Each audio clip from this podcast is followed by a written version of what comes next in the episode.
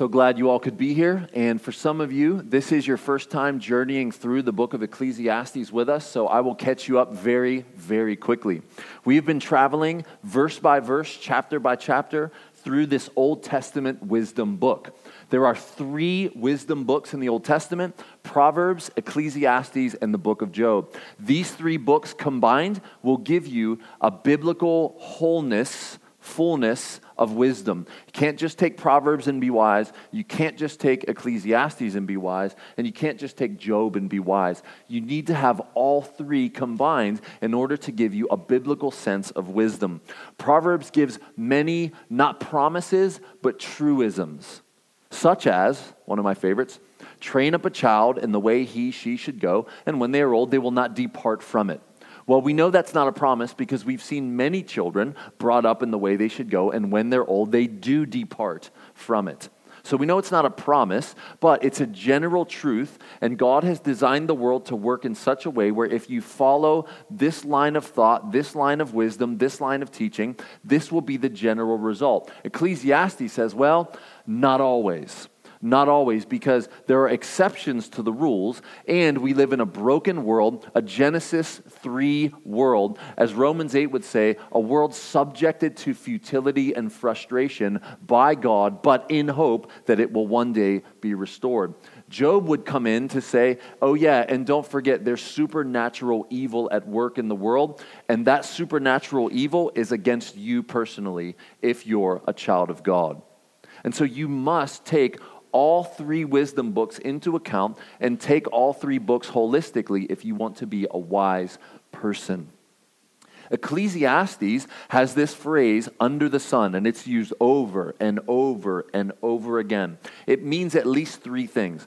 It means one, life in this world without God in view. It can mean that.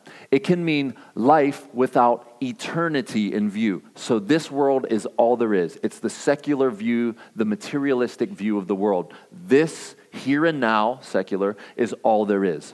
It could also mean at times life in a cursed world, life in a frustrated world, life in a world that is broken.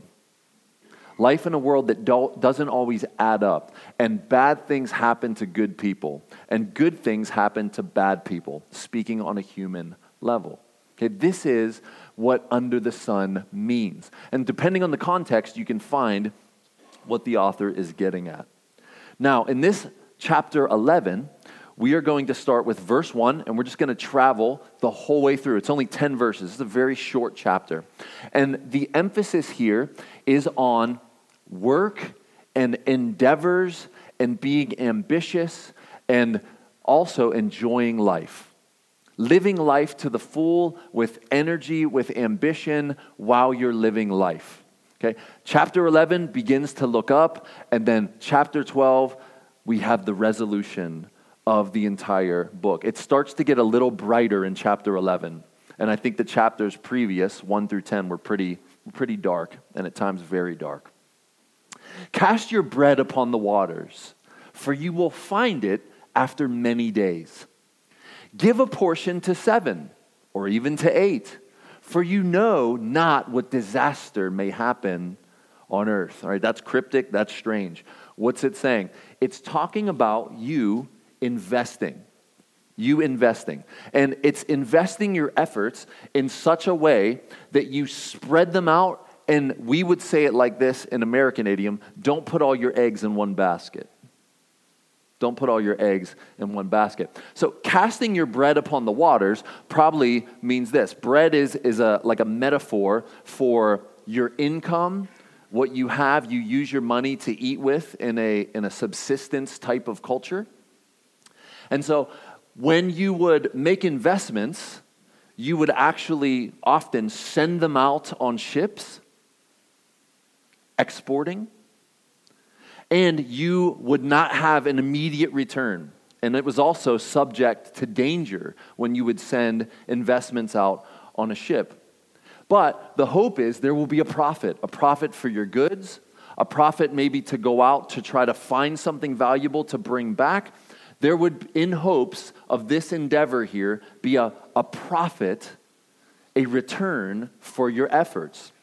And the wisdom of verse 2 says, give a portion, a portion of your investment here, a portion of your investment to seven or even to eight. Why would we spread out our investments and not just put all our eggs in one basket? Well, because you don't know what disaster may happen on earth.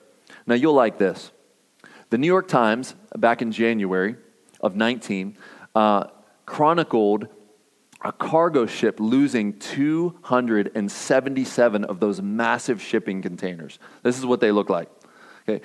The wind came upon this MSC shipping liner, and, and these giant crates containing goods, products, just dove into the ocean and some of them sunk to the bottom, some of them opened up, and they floated uh, onto the beach. This is a picture of a couple of them in the ocean. There's a portion of what this New York Times article, uh, that the title of it is Toxic Peroxide Found on Dutch Beach After Cargo, cargo Ship Loses 227 Containers. The Dutch authorities were struggling on Friday to respond to a possible environmental crisis after a, a cargo ship sailing the North Sea during a storm lost 277 giant shipping containers. The Netherlands deployed 100 troops to help clean up after the pan, uh, after the flagged cargo ship MSC Zoe hit heavy water that threw hundreds of the colorful containers overboard. The Mediterranean Shipping Company, which owns the vessel, said this in a statement. These are some of the things that washed up on shore. And There's little kids' sandals. Those are flat screen TVs. See that? Giant flat screens. These actually are, are containers from IKEA. In fact, you could see IKEA packaging right here. Those of you who love IKEA, you know that famous looking label there. I have these in my house, these My Little Ponies with these exact combs. Like my kids have those, they're bath toys. And these are the kinds of things that washed up on shore from these shipping containers, just massive amounts of goods. Now imagine if your little store, your little corner store, was dependent on all the things inside of this shipping container. Or, or maybe you just heavily invested in plastic My Little Ponies too bad for you. Like they're, they're now floating in the ocean. Now, this is a, a silly illustration of verses one and two. But the idea is we, we can make plans, we can make investments, and we, we just don't know what can happen. Okay, we, we experienced this as a church. We just half a mile down the road sought to invest in a church building. We poured hundreds of man hours and thousands and thousands of dollars, including labor, well over $100,000 into this building. And, you know, God was like, this is not the building for you. And He kept, and I say He because I really believe this was God, He kept flooding it, He kept making it grow mold, He kept um, destroying our efforts with code enforcement. And finally, we, we were like, you know what, this is not what God wants. And we, we shut the, the whole operation down by God's grace. And Psalm 127 uh, was applicable to us. Unless the Lord builds the house, the builders build in vain. That was us. You know, we could put as much effort, as much energy, as much wisdom, as many contractors, as much dollars, and, and there was no fruit for our labors. In fact, it got worse the more we invested, till we finally said, this, this is not what God wants. Can we fight against the hand of God? Is kind of what it felt like. And the answer is no. And so the admonition here is spread out your investments. Now, some of you buy stocks, some of you don't. Some of you invest, some of you don't. But if, if any company is reputable, we would say Uber would be reputable, right? A, a bunch of you in here are Uber drivers. Well, Uber went public just recently. Maybe some of you know this. Uber's stock in May, what went public. You could have bought it in May, and it was $45 a share when it came out. Almost immediately, it started plunging, plunging, plunging. Today, I just checked today, it's worth $27 a share. Now, the early employees were given stock options. You, you will get a big buy into this company, and, and this company is going to take off, and you are going to be a millionaire, maybe a billionaire. And Sadly, a lot of those dreams were not realized because they were told at the low end the stock's going to be worth 40 but at the high end it's going to be 100 or above. And so you know many uber employees and executives had visions of being billionaires. Not so much anymore. Now, that's not to say that over time the stock won't go up and whatnot, but they're laying off tons of employees even now. And, and the idea is you don't know what's going to happen. So don't put all your eggs in one basket. Solomon is advising us here. Cast your bread upon the waters, for you will find it after many days. So that is an encouragement to actually take some risk and do some investing. Now, I don't mean in stock or mutual funds or, or CDs. I'm, I'm investing is, is a general term I'm giving you guys. Go for profit, Solomon's saying. Do something that will bring gain. And I would add, gain for the kingdom of God is the best investment that you could invest in. All wealth is temporary, but wealth invested in eternity will come back to a degree of increasement that we can't even measure. Store up treasure in heaven where, you where moth and rust will not destroy and where thieves won't break in and steal. But we do need material gain, earthly speaking, to be able to invest in heavenly gain. And if you don't have any material gain to invest in the kingdom of God, you can use your bodily energy and the skills and the abilities and the talents and the time that God has given you to invest in his kingdom, and it will not go unrewarded. Give a portion to seven or even to eight, for you know not what disaster may happen on earth. Verse 3 If the clouds are full of rain, they empty themselves on the earth. If a tree falls to the south or to the north, in the place where the tree falls, there it will lie. He who observes the wind will not sow, and he who regards the clouds will not reap. What this means is human beings cannot control the clouds which bring the rain and rain is essential for agriculture, especially in this culture where they didn't have modern irrigation technology. You were absolutely dependent on God bringing the rain for you to yield a crop that would then be able to be sold to be able to bring a profit. And so, if the clouds are full of rain, they will empty themselves on the earth. And just like when a windstorm comes through, this big, solid, massive tree that was standing upright is now laying on its side, and you don't have any control over that. Has anyone in here ever had their, their house smashed by a large tree or a car smashed by a large tree or no, your shed half smashed? All right, well, I'll hear that story later. But the idea is we, we don't get to control when these types of disasters happen. We don't get to control when the clouds come and cause the plants to grow, which then brings the farmers profit and brings us food and brings the animals food. And we don't control the winds that can cause destruction. He who observes the wind will not sow, and he who regards clouds will not reap. That verse 4 there is pointing to you looking for the ideal and perfect situation before taking action. So the idea here is if I'm a farmer and I'm observing the wind and I'm observing the clouds, notice the tree falls because of the wind and the clouds bring the rain. If I'm looking for the perfect conditions before I sow, the farmer goes out to sow, that means plant, that means exert effort and energy in hopes that something will grow, that you can harvest, that you can sell and make a profit. It's like investing, sowing. Okay? If you wait for the perfect conditions before you take action and put in some effort, the perfect time will never come. They'll never come. That's why he says, and he who regards the clouds will not reap. You can't reap what you don't sow. And if you're always waiting for the perfect time, the perfect time will never come. You know, I, I talk to potential parents quite often, right? And it, parents, is there ever a good time to have a kid? No, never. It'll never come. So you're waiting for this perfect moment in history. It's not coming. Okay? And, and, and so here's, here's a little bit of, of like tempering what is being said here.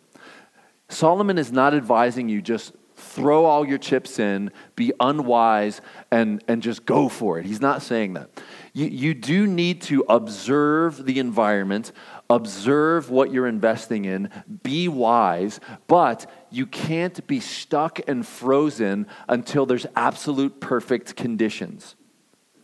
Any major decision that you've ever made that yielded gain and profit and fruit, was it ever an ideal and perfect environment or situation that you made that decision in? I'm not seeing any heads shaking yes.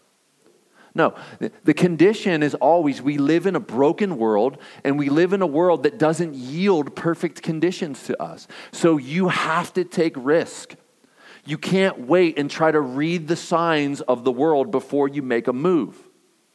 Okay, and, and further, here's what's being said. If you're this type of person that is overly fearful, okay, some of us are overly ambitious and we've, we've had much loss. Okay, you guys need to chill. But for those of us who are overly um, fearful, and, and, and you know, you won't even buy ice cream because you're afraid that the stock market's going to crash, so you won't shell out three bucks for, for a half gallon of ice cream. Like you need to buy the ice cream and, and stop worrying so much. You're not in control of the world and the way the world works and the what happens in the world. God is. And we'll get to the place in just a moment where that's a good thing because God is in control and you're not. And if you know the one who controls the world, you'll be okay ultimately.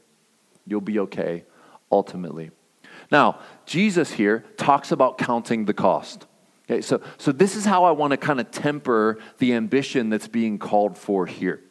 This is in the context of following Jesus and being his disciple. He's like, look, don't, don't just without thought come and follow me. You need to understand what you're getting into. And so this is Jesus' way of saying count the cost.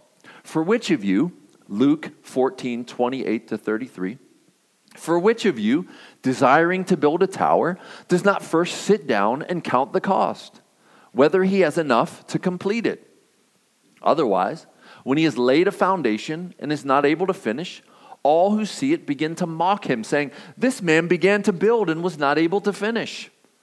Okay, so they're saying here that there was not enough income, or maybe you based your decision to start something on income you thought would come in, but it never came in. Whatever the reason, this person was not able to finish the task they started. I'm not going to ask for a show of hands, but how many of you have half finished tasks, half finished endeavors? Thanks for being honest there, brother. We, we all could put our hand up, I'm sure. You know, my, my, my basement is half you know, playroom and half office and half library, and the half finished books are plethora. They're just everywhere. Okay? I could start a half price book with my half finished books. I could start a whole store with them. And, and I'm committed to at least now finishing what I start and not moving on to the next. So Jesus here is saying, count the cost before you start to take something big on. And in this context, the taking something big on is following him. It's going to cost you a lot. Make sure you consider that before you just jump right in. Verse 31 Or what king going out to encounter another king in war will not sit down first and deliberate whether he is able with 10,000 to meet him who comes against him with 20,000? And if not, while the other is yet a great way off, he sends a delegation and asks for terms of peace.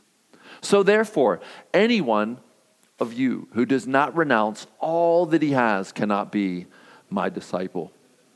Second illustration is of a king going to war and finding out with your 10,000 if you're strong enough, if you have the strategies enough, if you have the weaponry enough to fight a larger army with 20,000. And if you don't, you better send out delegates to make peace before war comes upon you and you get taken.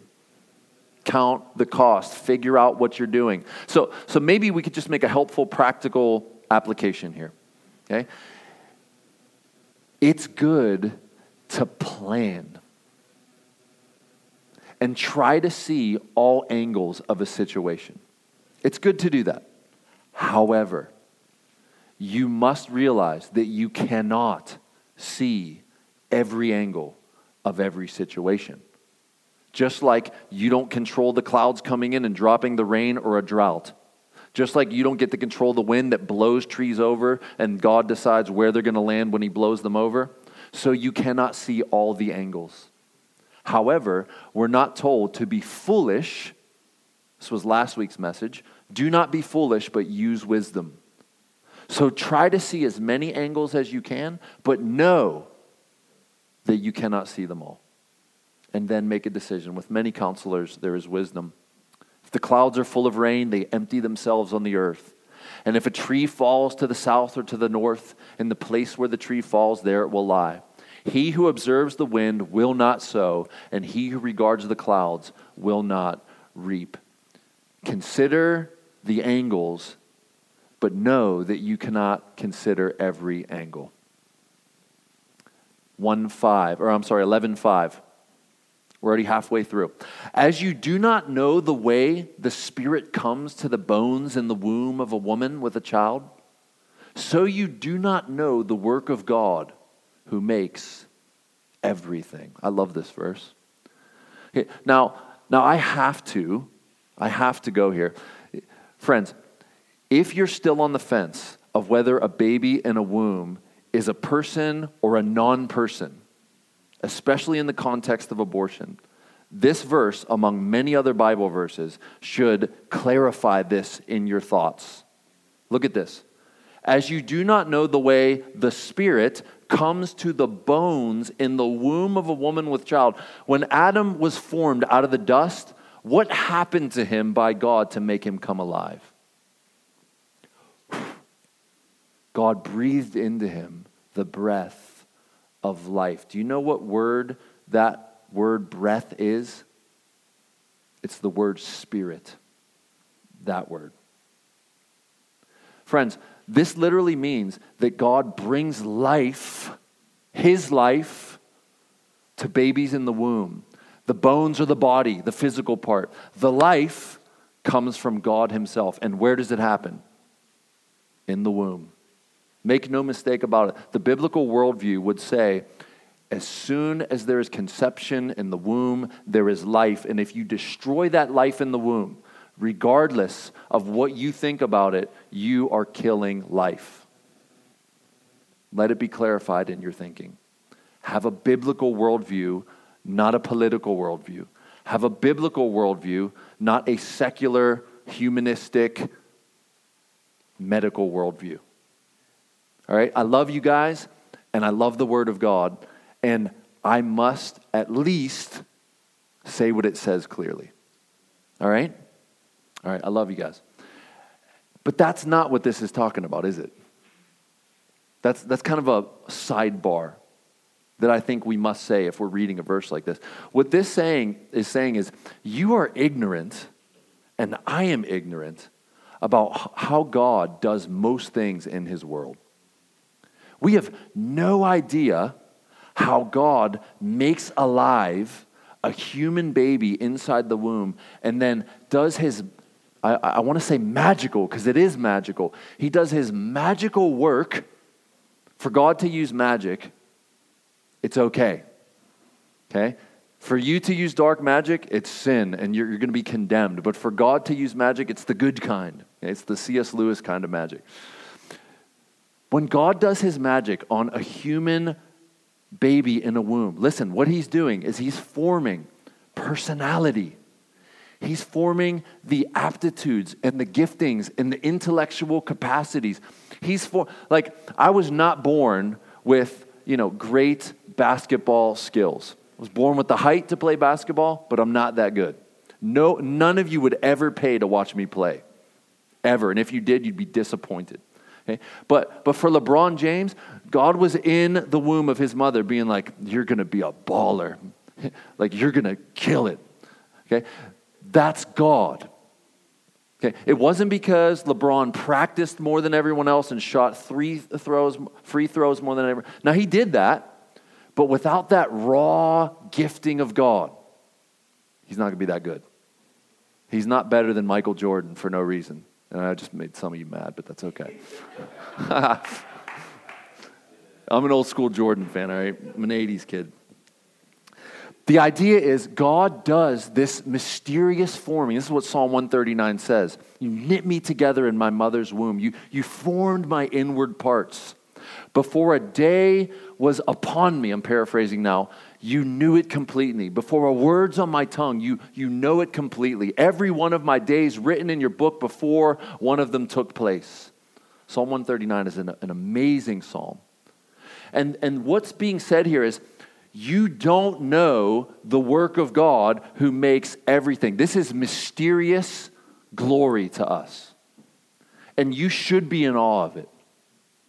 Like, we can't do this with our technology, what God does and has been doing since the let there be light. And on day six, he creates human beings. He's been doing it ever since then.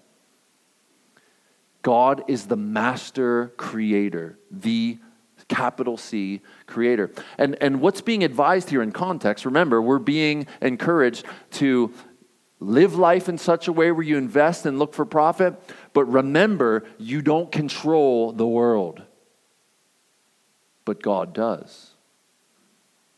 Just like you don't understand how the spirit or life comes to a baby in the womb, so you do not know the work of God who makes all things. Now, Psalm 104 is one of my favorite Psalms. How many of you like Psalm 104? One of you. Excellent. All right. So now, after I display this for you, you're going to like it because it's a great Psalm. And it illustrates this the work of God who makes everything. Psalm 104 is praising God for his providential, providing care of all his creation. So let's look at it quickly. 10 to 15, Psalm 104. You make springs, the you make is God. So, so, we're seeing the work of God that we don't understand and don't control, but this psalm praises him for his work.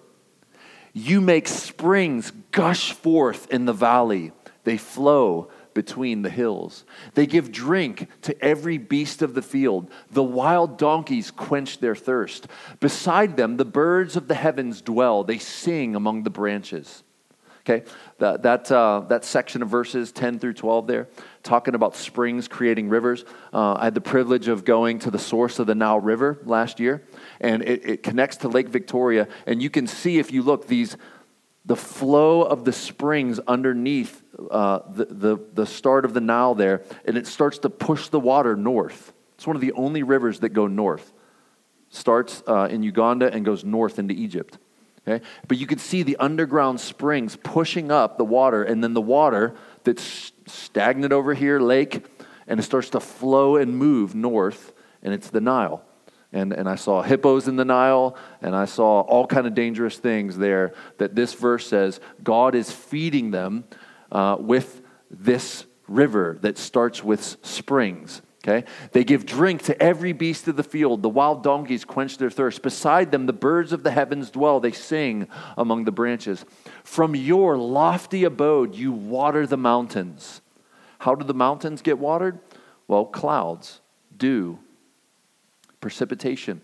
The earth is satisfied with the fruit of your work. You, notice the you, this is all God's doing. You cause the grass to grow for the livestock and plants for man to cultivate, that he may bring forth food from the earth and wine to gladden the heart of man, oil to make his face shine, and bread to strengthen man's heart. God has created this amazing thing called earth and soil. And if you put certain things into it called seeds and then add water and sunlight, it amazingly will grow you food. And the earth does that all by itself, Jesus says. He, he illustrates this in another parable where he says a farmer goes out and he plants the seed and it grows and he does not know how. First, the sprout, then the grain, then the head in the grain, and then he harvests. But you know what uh, Jesus emphasizes the farmer's work is? He sows and then he sleeps and then he gets up. And it happens all by itself. This is the work of God. And friends, you do realize that without the sun, the water doesn't evaporate and turn into, you know, vapor into the clouds and then drop and then water the earth to create plants to feed the animals and we eat the plants and animals. It's all happening from our little yellow dwarf star that God made that keeps us in orbit, that gives energy to the world. You know, the, the amount of power to evaporate water, to take it up to a mountain and then water an entire mountain. I mean, how many batteries would that take? You know, how many 220 lines would you have to run to make that happen? And God just does it all the time. God, God is amazingly making his world work. Verse 16 The trees of the Lord are watered abundantly, the cedars of Lebanon that he planted. So th- this says God planted the forest of Lebanon, and he's the one that cares for it. We don't, he does. He keeps the forest alive and all that is in it. In them, in the forest. The birds build their nests. The stork has her home in the fir tree. The high mountains are for the wild goats. The rocks are a refuge for the rock badgers. He made the moon to mark the seasons, the sun to know its time for setting. You make darkness, and it is night, when the beasts of the forest creep about. This is the idea that God also gave us the moon and stars, and before GPS and satellite technology and smartphone technology, they navigated by stars. Right? The stars were the map of the world. And by the stars, you knew where you were, and you knew what time it was by where the sun was and where the moon was during the night and during the day. And this is God's doing. The young lions roar for their prey, seeking their food from God. When the sun rises, they steal away and lie down in their dens. Man goes out to his work and to his labor until evening. O Lord, how manifold are your works! In wisdom have you made them all. The earth is full of your creatures. I love it. You like Psalm 104? Okay, it's good. Notice man, verse 23, goes out to his work and his labor until evening. Like we have a place among all God's work. We also are to go out and do the work. And by our doing work, we are doing the work of God. Be fruitful and multiply, fill the earth and subdue it, cultivate, create culture, and spread this all over the earth. Do good. Do good to one another, do good to my creation, steward it, take care of it. Here is the sea, great and wide, which teems with creatures innumerable, living things both small and great. There go the ships and Leviathan, which you formed to play in it. in the book of Job, the Leviathan is this sea creature monster that fishermen cannot even subdue. And amazingly, it breathes fire and it breathes smoke from its nostrils. And when it's underwater doing this, it makes the ocean bubble and boil. Read it for yourself. It's, it's this amazing creature. And God says, You made the ocean and the Leviathan to play in it, it's its playground. These all look to you to give them their food in due season. When you give it to them, they gather it up. When you open your hand, they are filled with good things. When you hide your face, they are dismayed. When you take away their breath, spirit, they die and return to their dust. When you send forth your spirit, they are created, and you renew the face of the ground. May the glory of the Lord endure forever. May the Lord rejoice in his works, who looks on the earth and it trembles, who touches the mountains and they smoke. Notice that the refrain over and over is God is doing this. God is feeding his animals. God is making the rain fall on the mountains. God is feeding the fish. God is feeding Leviathan. If he chooses to pull back, what happens? They are dismayed, verse 29. When you hide your face, they are dismayed. When you take away your, their breath, so when God decides to remove breath from his creatures, to remove spirit from his creatures, whether plant or I'm sorry, whether animals or fish or leviathan or humans, what happens? They turn back to their dust. Because God makes the earth to absorb living things, and then it re emerges new life as plants and oil, which we make all kind of products from. Now, we should realize that God is deeply in control in ways that could be disturbing. This is what Jesus says about God's control of even the birds and their perishing. Are not two sparrows sold for a penny? and not one of them will fall to the ground apart from your Father? But even the hairs of your head are all numbered. Fear not, therefore, you are of more value than many sparrows. The idea is that sparrows are not very expensive birds, and yet God is in control to a degree that they don't fall to the ground and perish. He takes his spirit from them without him being the one that gives authorization to that spirit leaving. In addition, he says, Oh, and by the way, every one of your hairs on your entire body are numbered by God at any given time. That means that God is intimately involved with the very smallest of details on this earth. And in addition, He's involved in your life to a degree that you do not realize, that you do not acknowledge, that you do not feel or sense. Yet, the idea from Psalm 104 and from this text is that God is so intimately involved that if He stepped back even for a moment, all things would perish. All life would end. Human existence as we know it would dissipate and disappear. See, God did not kind of wind the world up and use the natural laws like the water cycle and the law of gravity and, you know, the survival of the fittest to just govern the world. And then he went back and played chess with, with Gabriel and Michael the archangel. He just kind of looks over his shoulder every now and then to see how it's going. These texts literally say that he is intimately involved regularly and daily in your life and in his world. This is what the providence of God teaches. Now, that means that he is involved in your life to a degree that either you will be happy about that or you will be disturbed about that, depending on your relationship with him.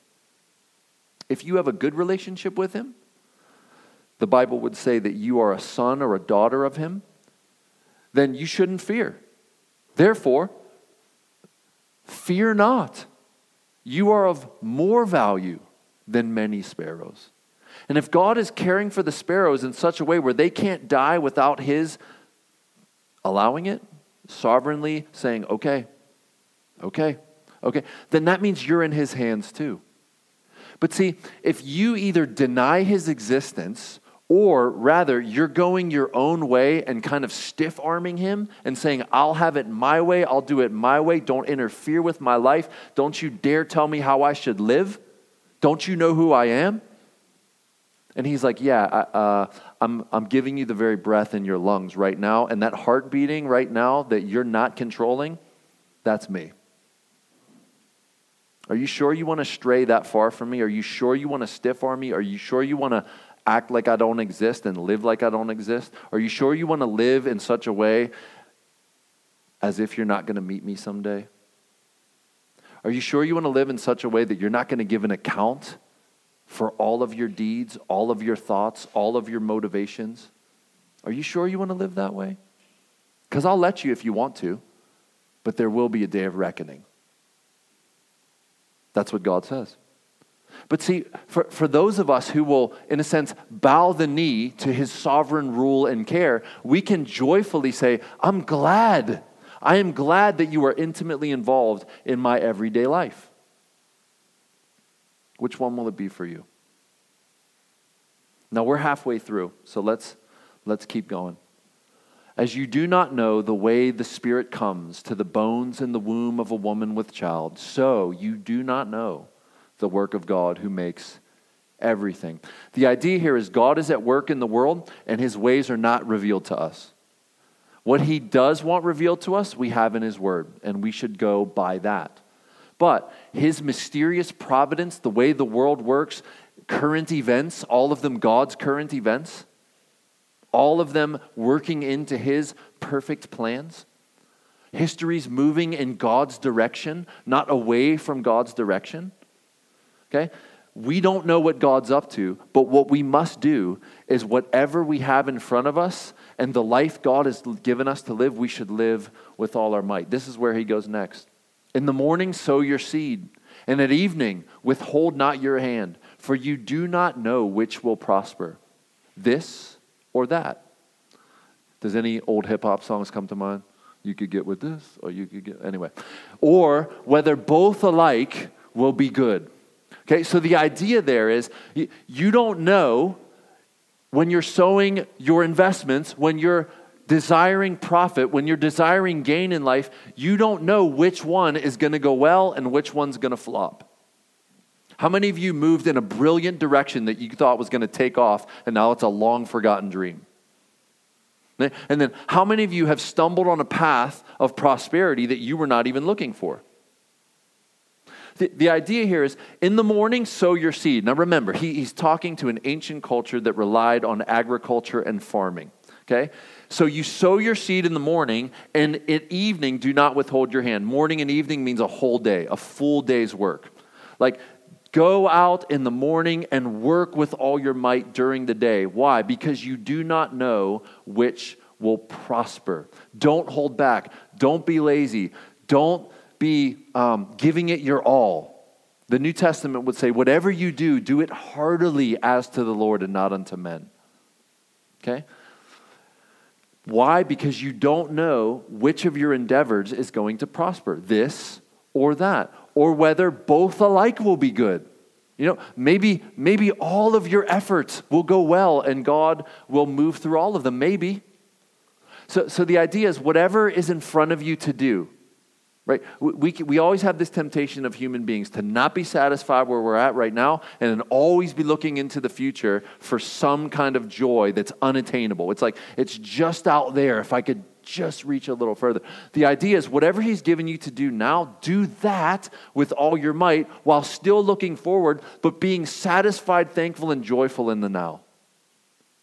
Because how tragic would it be to always be reaching and never grasping, and then one day you're in the grave and you've never, ever grasped satisfaction even once?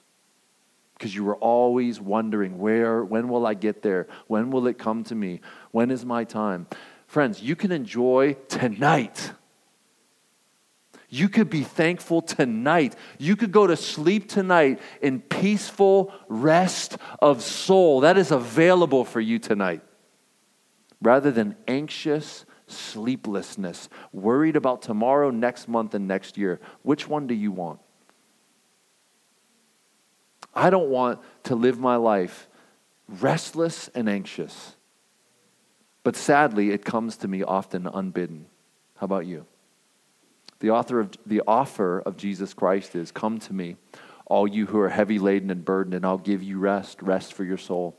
Now, this verse 7, it's a turning point. Look at this. Light is sweet and is pleasant for the eyes to see the sun. Okay, this reference to seeing the sun, it's not meaning under the sun. He, he's changing the mood. And now, what's going to happen from here to the end of the book is we're looking up. We're coming to a conclusion. This is the whole sum of the matter. And to see the sun now, he says, is a beautiful thing. You should rejoice that you can wake up in the morning, go out, even if it's 30 degrees in Pittsburgh on November 12th, and breathe in the air, see the sunshine, and rejoice. Listen to the birds and know they're God's birds and He's caring for them, and He will also care for you too. That's available for you tomorrow morning. Are you going to take advantage? Or are you going to curse and spit at your iPhone alarm at 6 a.m. and throw it across the room and curse the day you were born? What's it going to be? Okay? Now I'm exaggerating for, for comic sake and effect, but, but you get the idea. I, I'm, I'm contrasting two extremes. And we've been to both, haven't we? Like you don't want to get up in the morning and you snooze six times and you dread the day and you're, you're just depressed. But then other days you wake up and you breathe the air and you are full of thankfulness and you realize you are God's son or daughter in God's world. And it's like, I, I know there's bad things in my life, but you know what? Praise God, I'm alive. And oh, that we would have more of those days. And this verse 7 is saying, have more of those days. That's the commendation here. So, verse 8 if a person lives many years, let him rejoice in them. This is the commendation. If you get to live many years, what should you do? You should rejoice and be thankful and take joy in the many years that God has given you. Rejoice in these gifts of years, but let him remember that the days of darkness will be many all that comes is vanity. Now, he's taking the perspective here that death will come. This has been the entire m- mood of the book, if you will. So the idea is because death is coming, where you can't live when you're in the grave. Now remember, he's not taking the perspective of eternity here. He's not imagining life beyond the grave. He's saying, when you're dead, you can't enjoy this life in its present form. So while you're here and now, enjoy life. See the sun, soak it in, and know that all that comes is vanity. Remember that word vanity. What's it mean? I've told you a thousand times breath, vapor, mist. Breath, vapor, mist. Short. Short. All that comes is, is short. Our time is so short here on earth. So short. If you get to live 85 or 90 years, what is that to billions times billions of years that is promised in the Bible for every person? So, so live now while you have the breath of life and the sun to look at because death is coming. That's the darkness.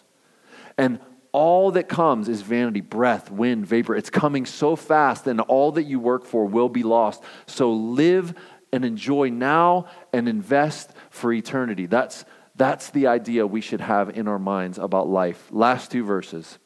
Rejoice, O young man, in your youth and let your heart cheer you in the days of your youth. Walk in the ways of your heart and in the sight of your eyes. But know that for all these things, God will bring you into judgment.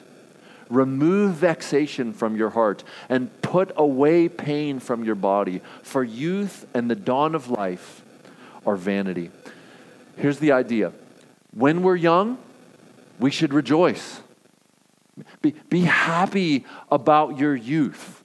Take joy in your youth and walk in the ways of your heart and in the sight of your eyes. Now, this, this walk in the ways of your heart is not our common idiom, just follow your heart. That's not what's being said here. Okay? That wasn't anywhere near Solomon's thoughts. Disney did not even make his first movie yet.